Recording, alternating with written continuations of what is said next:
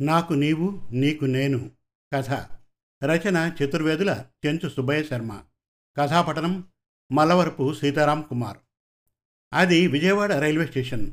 రైళ్ళ రాకపోకల సమయం ప్రసారం తెలుగు ఇంగ్లీష్ హిందీలో క్రమంగా అందరికీ అర్థమయ్యేలా ఒక భాష తర్వాత మరో భాషలో జరుగుతూ ఉంది. ఆ గళం వినసొంపుగా ఉంది.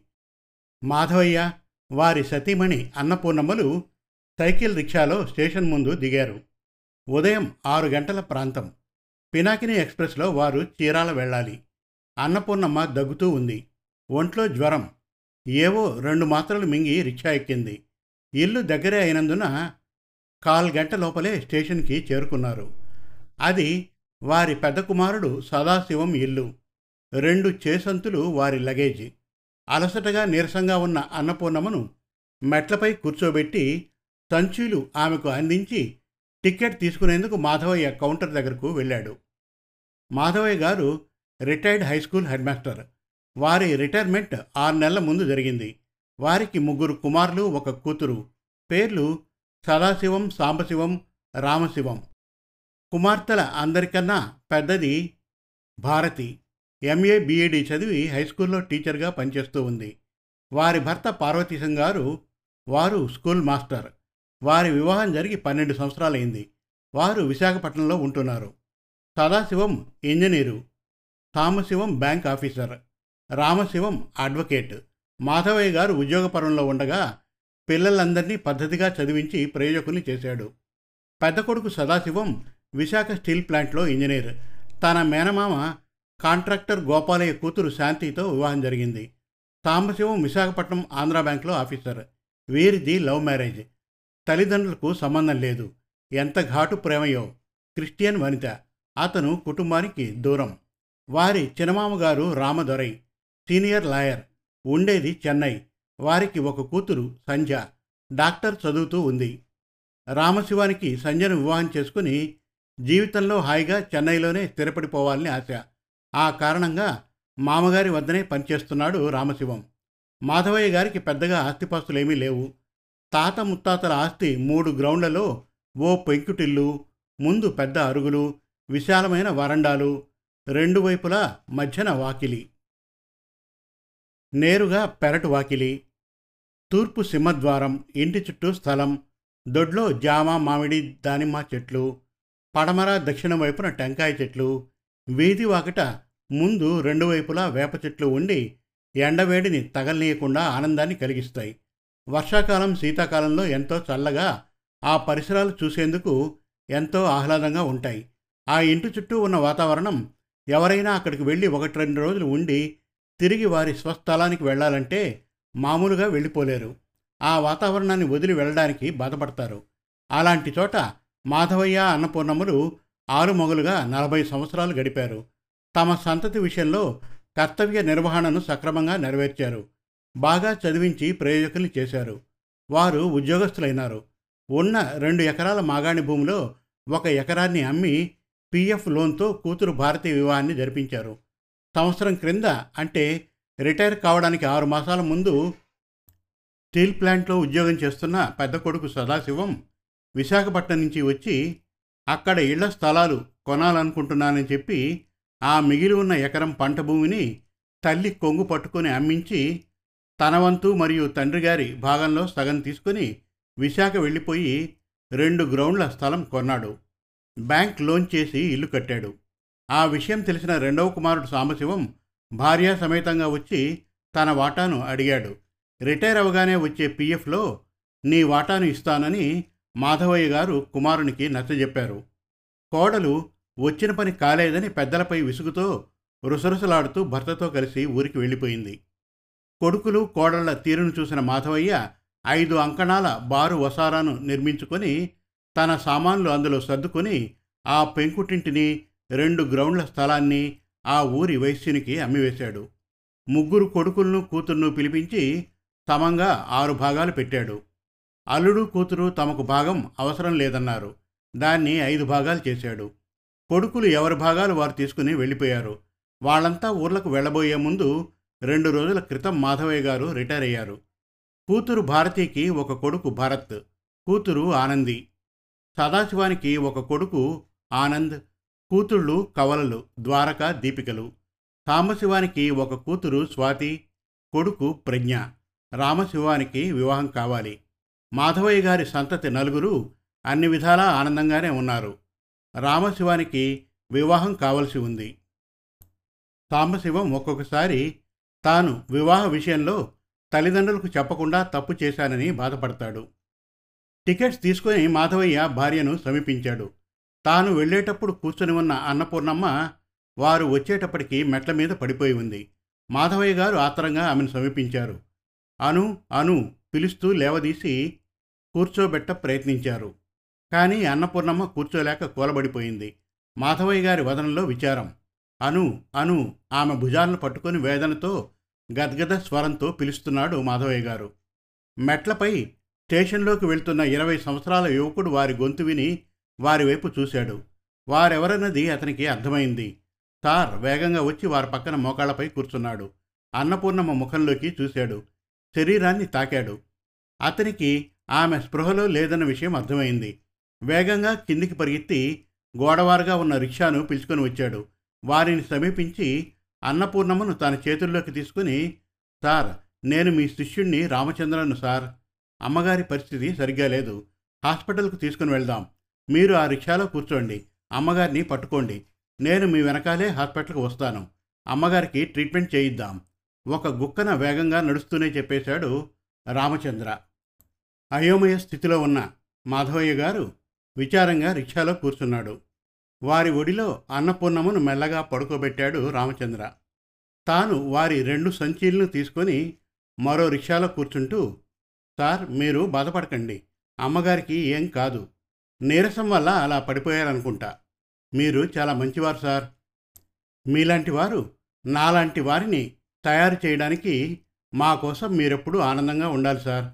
బాధపడకండి. అమ్మగారు త్వరలో కళ్ళు తెరుస్తారు.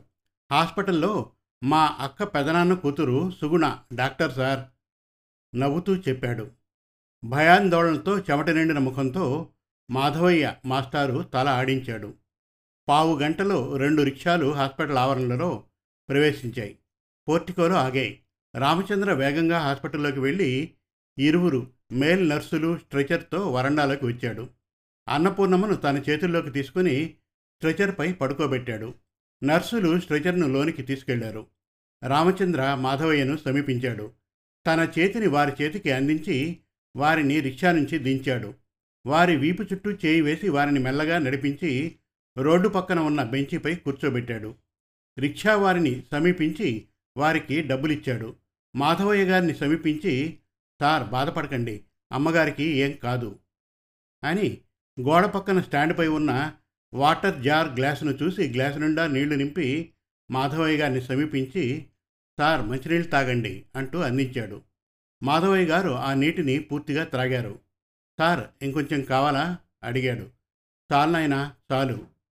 మాస్టారి చేతిలోని గ్లాసును తన చేతిలోకి తీసుకుని యథాస్థానంలో ఉంచి వారిని సమీపించి సార్ మీరు ప్రశాంతంగా కూర్చోండి.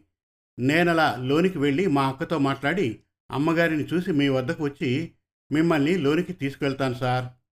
భయపడకండి బాధపడకండి. వస్తాను. లోనికి వెళ్ళిపోయాడు రామచంద్ర. మాస్టారు గారు సుదీర్ఘమైన నిట్టూర్పును విడిచి పై పంచెతో ముఖాన్ని తుడుచుకొని ఎదురుగా గోడకు తగిలించి ఉన్న శ్రీ సీతారామ పట్టాభిషేకం ఫోటోను చూస్తూ మనస్సున ఆ త్రేతాయుగ మహాచక్రవర్తిని తలుచుకుంటూ కళ్ళు మూసుకున్నాడు. మాస్టారు గారికి వారి విజయవాడ రాక అనుభవం గుర్తుకు వచ్చింది. పోస్ట్ మ్యాన్ అందించిన ఉత్తరాన్ని అందుకున్నాడు మాధవయ్య మాస్టర్ గారు. ఆ ఉత్తరాన్ని చూసి చాలా ఆశ్చర్యపోయాడు.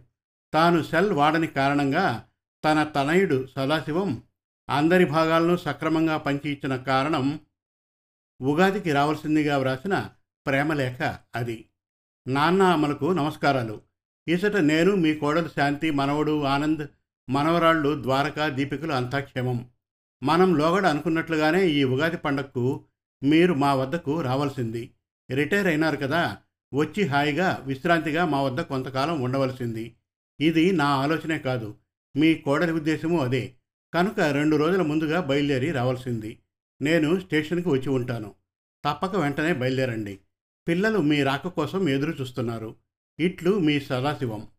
యథార్థం చెప్పాలంటే అన్నపూర్ణమ్మ గారికి పెద్ద కొడుకంటే ప్రేమాభిమానాలు అధికం. దానికి కారణం సదాశివం. అతని ఊహ తెలిసినప్పటి నుండి పెళ్ళయ్యే వరకు తల్లికి అన్ని విషయాల్లోనూ సాయంగా ఉండేవాడు. ఉత్తర సారాంశాన్ని మాధవయ్య గారు ఒకసారి చెప్పి మరోసారి అర్ధాంగి ఇష్టానుసారంగా చదివి వినిపించారు. ఆ మరురోజు పినాకినీలో చీరాల నుండి బయలుదేరారు. గోంగూర తొక్కు చింతకాయ తొక్కు ఆవకాయ మినప వడియాలు సగుబియ్యం వడియాలు క్రమంగా కట్టుకొని సంచుల్లో సర్దుకొని స్టేషన్కు చేరారు. రైలు సకాలానికి వచ్చింది. ఎక్కారు. ఒకటిన్నర గంటలో విజయవాడ స్టేషన్ చేరారు. రైలు దిగారు. మాధవయ్య అన్నపూర్ణమ్మలు కొడుకు సదాశివం తమను రిసీవ్ చేసుకోవడానికి స్టేషన్కు వచ్చి ఉంటాడని ఉత్తరము దక్షిణము తూర్పు వైపు చూశారు. ఐదు పది ఇరవై నిమిషాలు. వాటి వేగంతో అవి జరిగిపోయాయి. ఇరువురి ముఖాల్లో నిరాశ నిస్పృహలు. అన్నపూర్ణ "ఆ, చెప్పండి. మనవాడు వచ్చినట్టు లేదు. అందరూ వెళ్ళిపోయారు. సౌమ్యంగా చెప్పాడు మాధవయ్య. పార్వతమ్మ నాలుగు వైపులా ఒకసారి ఆశగా కలయి చూసింది. సదాశివం కనిపించలేదు. వాడు రాలేదుగా? ఎలా కనిపిస్తాడు? అనుకున్నాడు మాధవయ్య గారు.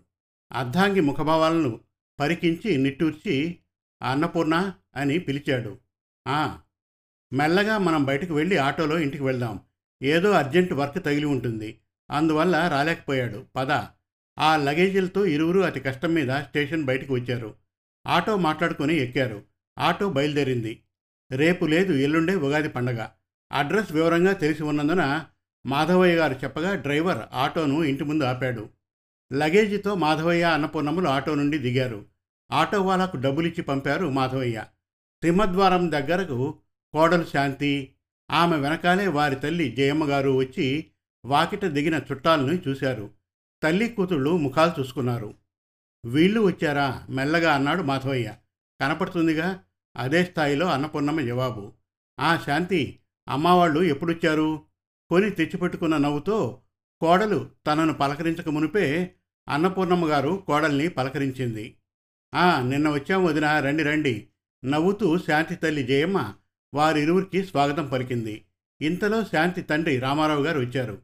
బావగారు నమస్కారం. ఇదేనా? రాక? నవ్వుతూ అడిగాడు రామారావు. అతని పలకరింపులో హేళన ధ్వనించింది మాధవయ్య గారికి. నేరుగా చూస్తూ ఇదేనా రాక అని అడగడంలో అంతరార్థం ఏమిటో అనుకున్నాడు విరక్తిగా నవ్వుతూ. "ఆ, తల ఆడించి లగేజీలతో ఆలుమొగలు ఒకరి ముఖాలు ఒకరు చూసుకుంటూ ఇంట్లోకి ప్రవేశించారు. ఆ రోజు ఆదివారం గదుల్లో ఉన్న పిల్లలు వారి సవడిని విని బయటికి వచ్చారు. నాన్నమ్మ తాతయ్యలను ఆప్యాయంగా పలకరించారు. కూరగాయలకు వెళ్ళిన సదాశివం ఇంటికి చేరాడు. అతని చేతిలోని సంచిని అర్ధాంగి శాంతి అందుకుంది. సదాశివం అమ్మానాన్నల్ని ప్రీతిగా పలకరించాడు. అతను తన అమ్మానాన్న ఈరోజు సాయంత్రం వస్తున్నారన్న విషయాన్నే మర్చిపోయాడు. స్నేహితుని ఇంటి గృహప్రవేశానికి వెళ్ళి భోంచేసి రెండు గంటలు విశ్రమించి మార్కెట్కు వెళ్ళి కూరలు కొనుక్కొని అమ్మా నాన్నల సంగతిని మరిచి ఇంటికి వచ్చాడు. ఎంతో జీవితానుభవం ఉన్న మాధవయ్య కొడుకును అతని అత్తామామల ముందు ఏరా స్టేషన్కు ఎందుకు రాలేదని అడగలేదు. అలా అడిగితే అది కొడుక్కే కాదు తనకు అవమానమవుతుంది. చిరునవ్వుతో సమాధానమిచ్చి సరిపెట్టుకున్నాడు. స్నానం చేసి వస్తానని సదాశివం తన బెడ్రూంలోకి వెళ్ళాడు. హాల్లో సోఫాలో వియ్యంకులు ఎదురెదురుగా కూర్చున్నారు. అన్నపూర్ణమ్మ వారు ఊరి నుండి తెచ్చిన పదార్థాలన్నింటినీ సంచుల నుండి బయటకు తీసి కోడలికి అందించింది. ఆమె చేతిలో నుంచి ఆమె తల్లి తీసుకుని వంటిట్లో సర్దింది. సదాశివం రాగానే మాధవయ్య స్నానానికి వెళ్ళి వచ్చి ఒక అరగంట జపం చేసుకున్నాడు. ఆత్మానందం కోసం. ఈలోగా అన్నపూర్ణమ్మ స్నానం చేసింది. ఆ సమయంలో డ్రెస్ మార్చుకుంటూ ఉండగా మనవరాలు దీపిక చెప్పగా తెలిసింది.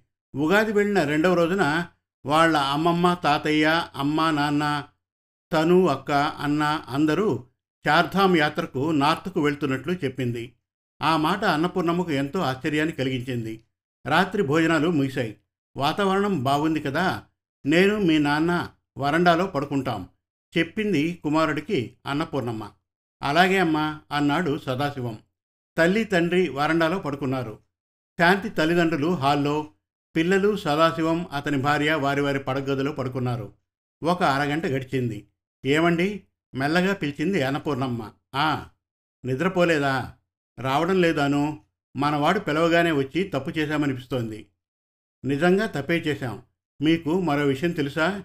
ఏమిటది? వీరంతా కలిసి ఉగాది వెళ్ళిన రెండవ రోజున చార్ధామ్ యాత్రకు బయలుదేరతారట. అందుకనే శాంతి అమ్మానాన్నలు ఇచ్చారట దీపిక చెప్పింది. సరే మంచిదే. కొడుకు దగ్గర ఒకటి రెండు నెలలు ఉండాలనుకున్న నీ కోరిక మాధవయ్య పూర్తి చేయకముందే నాకు అలాంటి కోరిక ఏదీ లేదులేండి. ఏదో మీతో మాట వరుస కన్నాను అంతే. ఉగాది వెళ్ళగానే మనం మన ఊరికి వెళ్ళిపోదాం.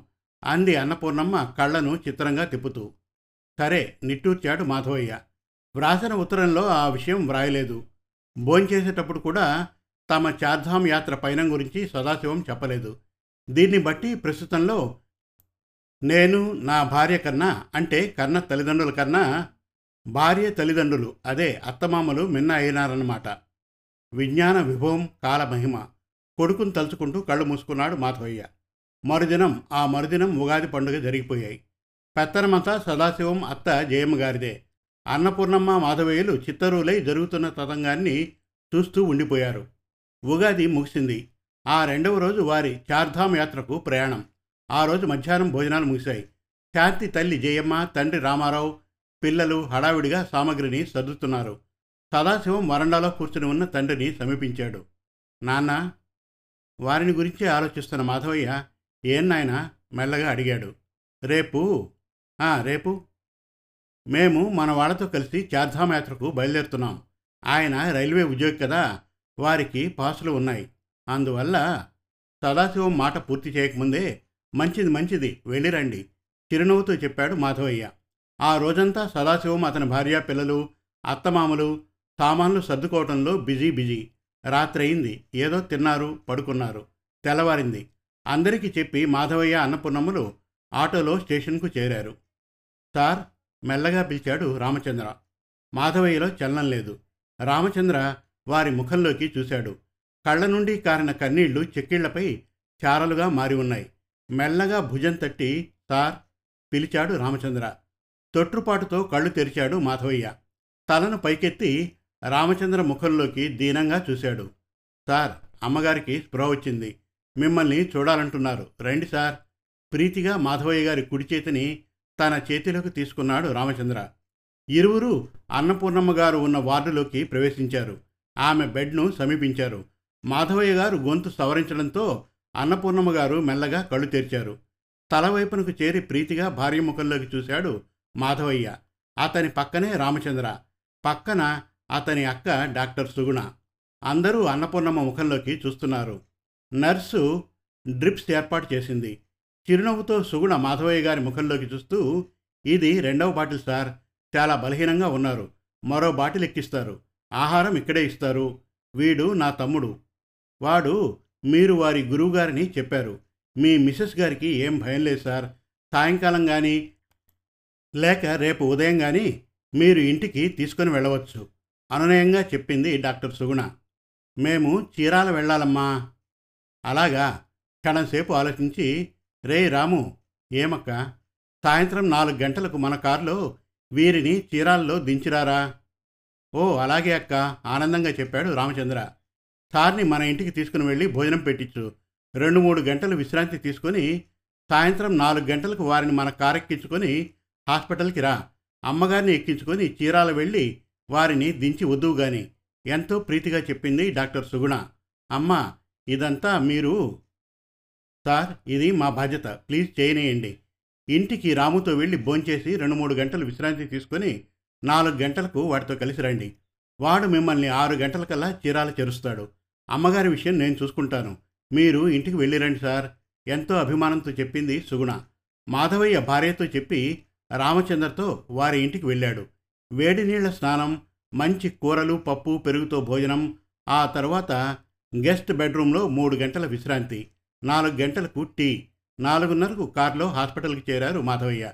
డాక్టర్ సుగుణ అన్నపూర్ణమ్మకు కొన్ని మందులు విటమిన్ టాబ్లెట్లు ఇచ్చింది. రామచంద్ర గురువు గురుపత్ని గారులతో చీరాలకు బయలుదేరాడు. ఐదు ముక్కాల కల్లా వారిని ఇంటి దగ్గర దించి వారిరువురి పాదాలు తాకి ఆశీస్సులతో రామచంద్ర విజయవాడకు బయలుదేరాడు. ఆ రాత్రి గడచిన ఐదు రోజుల అనుభవాలను తలుచుకుంటూ ఒకే శయ్యపైన ఆ దంపతులు పడుకున్నారు. అను మెల్లగా పిలిచాడు మాధవయ్య. ఏమండి? మనం ఏ రాకతో వచ్చామో ఆ రాక తాలూకు పనులన్నీ మనం సవ్యంగా ముగించాం. ఒక్క చిన్నోడి పెళ్ళి తప్ప. అది ఆ పై తండ్రి తలుచుకుంటే త్వరలో జరుగుతుందని నా నమ్మకం. మనలో ఎవరు ముందో ఎవరు వెనుకో మన పోక విషయంలో నాకు తెలియదు. ఇకపై మనం ఎవరింటికి వెళ్ళేది లేదు. నాకు నీవు నీకు నేను. ఇక్కడ బ్రతికినన్నాళ్ళు కలిసి బ్రతుకుదాం. దేనికి భయపడకు బాధపడకు. నీకు నేనున్నాను. ఎంతో ప్రీతిగా చెప్పాడు మాధవయ్య. వారి ఇల్లాలు ఆనందంగా వారి ఎదపై వాలిపోయింది. తలుపు తట్టిన సవ్వడి విని మాధవయ్య మెల్లగా వెళ్ళి తలుపు తెరిచాడు. ఎదురుగా చివరి కుమారుడు అవివాహితుడు రామశివం. మాధవయ్య ఆశ్చర్యపోయాడు. ఏమిట్రా ఈ రాక? మెల్లగా అడిగాడు. రామశివం ఆశ్చర్యంగా తండ్రి ముఖంలోకి చూస్తూ నిలబడ్డాడు. ఆ చూపులో రేయ్ మీరు నన్ను ఎందుకు కన్నారు? అనే భావన కనపడుతోంది. సమయం ఉదయం ఐదున్నర. ఎవరండి? పడుకునే అడిగింది అన్నపూర్ణమ్మ. మన రామశివం వచ్చాడను? ఆ అవును. అమ్మా నే వచ్చాను. తల్లికి వినపడేట్లు పెద్దగా చెప్పాడు. అన్నపూర్ణమ్మ మంచంపై నుండి దిగి వారిని సమీపించింది. కుర్చీని రామశివం దగ్గరకు లాక్కొని పక్కగా కూర్చొని అతని ముఖంలోకి వంగి పరీక్షగా చూసింది. ఏన్నాయనా దిగులుగా ఉన్నావు? దీనంగా అడిగింది. ఆ మాటలు విన్న రామశివం బోరని ఏడ్చాడు. ఎందుకు ఏడుస్తావు? విషయం ఏమిటో చెప్పు. ప్రాధేయపూర్వకంగా అడిగాడు మాధవయ్య. కొన్ని క్షణాల తర్వాత రామశివం తమాయించుకొని అమ్మా మీ అన్న కూతురికి నేను నచ్చలేదు. నేను ఇంతకాలం అక్కడ ఉన్నానంటే కారణం నేను సంజను ఎంతగానో ప్రేమించాను. తనను ఒప్పించి నమ్మించి ప్రేమతో వివాహం చేసుకోవాలనుకున్నాను. మొన్న ఆ విషయాన్ని గురించి అడిగాను. తను నన్ను కాదంది. మీ అన్న రామదురై కూతురికే సపోర్టు. అలాంటప్పుడు నాకు వారి ఇంట ఉండవలసిన అవసరం మీ అన్న చెప్పే పనులన్నీ చేయడం నాకు అనవసరం కదా. ప్రతి ఒక్కరూ ఇతరుల్ని తమ అవసరాలకు వాడుకునేవారే. మీరు కన్న బిడ్డలమైన మేము మిమ్మల్ని మా అవసరాలకు ఎన్నో విధాలుగా వాడుకున్నాం. వృద్ధిలోకి వచ్చాం. మిమ్మల్ని మీ జీవితాల గురించి మర్చిపోయాం. ఒక రీతిగా సంజ నాకు జ్ఞానోదయాన్ని కలిగించింది. అక్క సరే సరి వివాహం అయిపోయింది. తన భర్తతో వెళ్ళిపోయింది. నా ఇద్దరు అన్నలు మీ ఆస్తిని పీఎఫ్ను పంచుకున్నారు. మిమ్మల్ని అన్న విజయవాడకు రమ్మని చెప్పి తన భార్య మాట ప్రకారం ఆమె తల్లిదండ్రులతో చార్ధామ యాత్రకు బయలుదేరాడే కానీ మీరు వచ్చేటప్పుడు మీతో స్టేషన్కు వచ్చి మిమ్మల్ని రైలు ఎక్కించలేకపోయాడు. మీరు మాకందరికీ ఎంత చేశారు? విశ్వాసహీనుడు పరమ స్వార్థపనుడు. వాడు నీకంటే పెద్దవాడురా. వాడిని నీవు తిట్టకూడదు. అది నీకు పాపంరా. అవును నీకు మా సంగతులన్నీ ఎలా తెలిసాయి? అడిగాడు మాధవయ్య. మిమ్మల్ని ఇక్కడికి తీసుకుని వచ్చి దించిన రామచంద్ర గారి తండ్రి పేరు మోసిన లాయర్. మా మామ రామధురి కొన్ని కేసుల విషయాల్లో వారి సలహాలు తీసుకుంటూ ఉంటారు. ఇద్దరం కలిసి విజయవాడ వారి దగ్గరకు వెళ్ళేవాళ్ళం. కొన్నిసార్లు నన్నే పంపించేవాడు. అప్పుడు రామచంద్ర వాళ్ళ అక్క డాక్టర్ సుగుణ వారి కుటుంబం నాకు బాగా పరిచయం. నాన్న నా మాటల్ని జాగ్రత్తగా వినండి. మన బాపట్ల ఇప్పుడు జిల్లా కేంద్రమైంది కదా నేను మీతో ఇక్కడే ఉంటాను. నా ప్రాక్టీస్ ప్రారంభిస్తాను. నాకు మీకన్నా ఎవరూ ఎక్కువ కాబోరు? చిరునవ్వుతో చెప్పి రామశివం రెస్ట్ రూమ్ వైపుకు వెళ్ళాడు. ఆ సమయంలో రామశివం రాక అతని మాటలు ఆ దంపతులకు ఎంతో ఆనందాన్ని కలిగించాయి. భార్యాభర్తలు ఇరువురు రామశివం వివాహాన్ని అతని ఇష్టానుసారంగా అతనికి అన్ని విధాలా నచ్చిన వధువుతో గొప్పగా జరిపించాలని నిర్ణయించుకున్నారు. సంపూర్ణం. మరిన్ని చక్కటి తెలుగు కథల కోసం కవితల కోసం వెబ్ సిరీస్ కోసం Mana Telugu Kathalu dot com visit చేయండి. Thank you.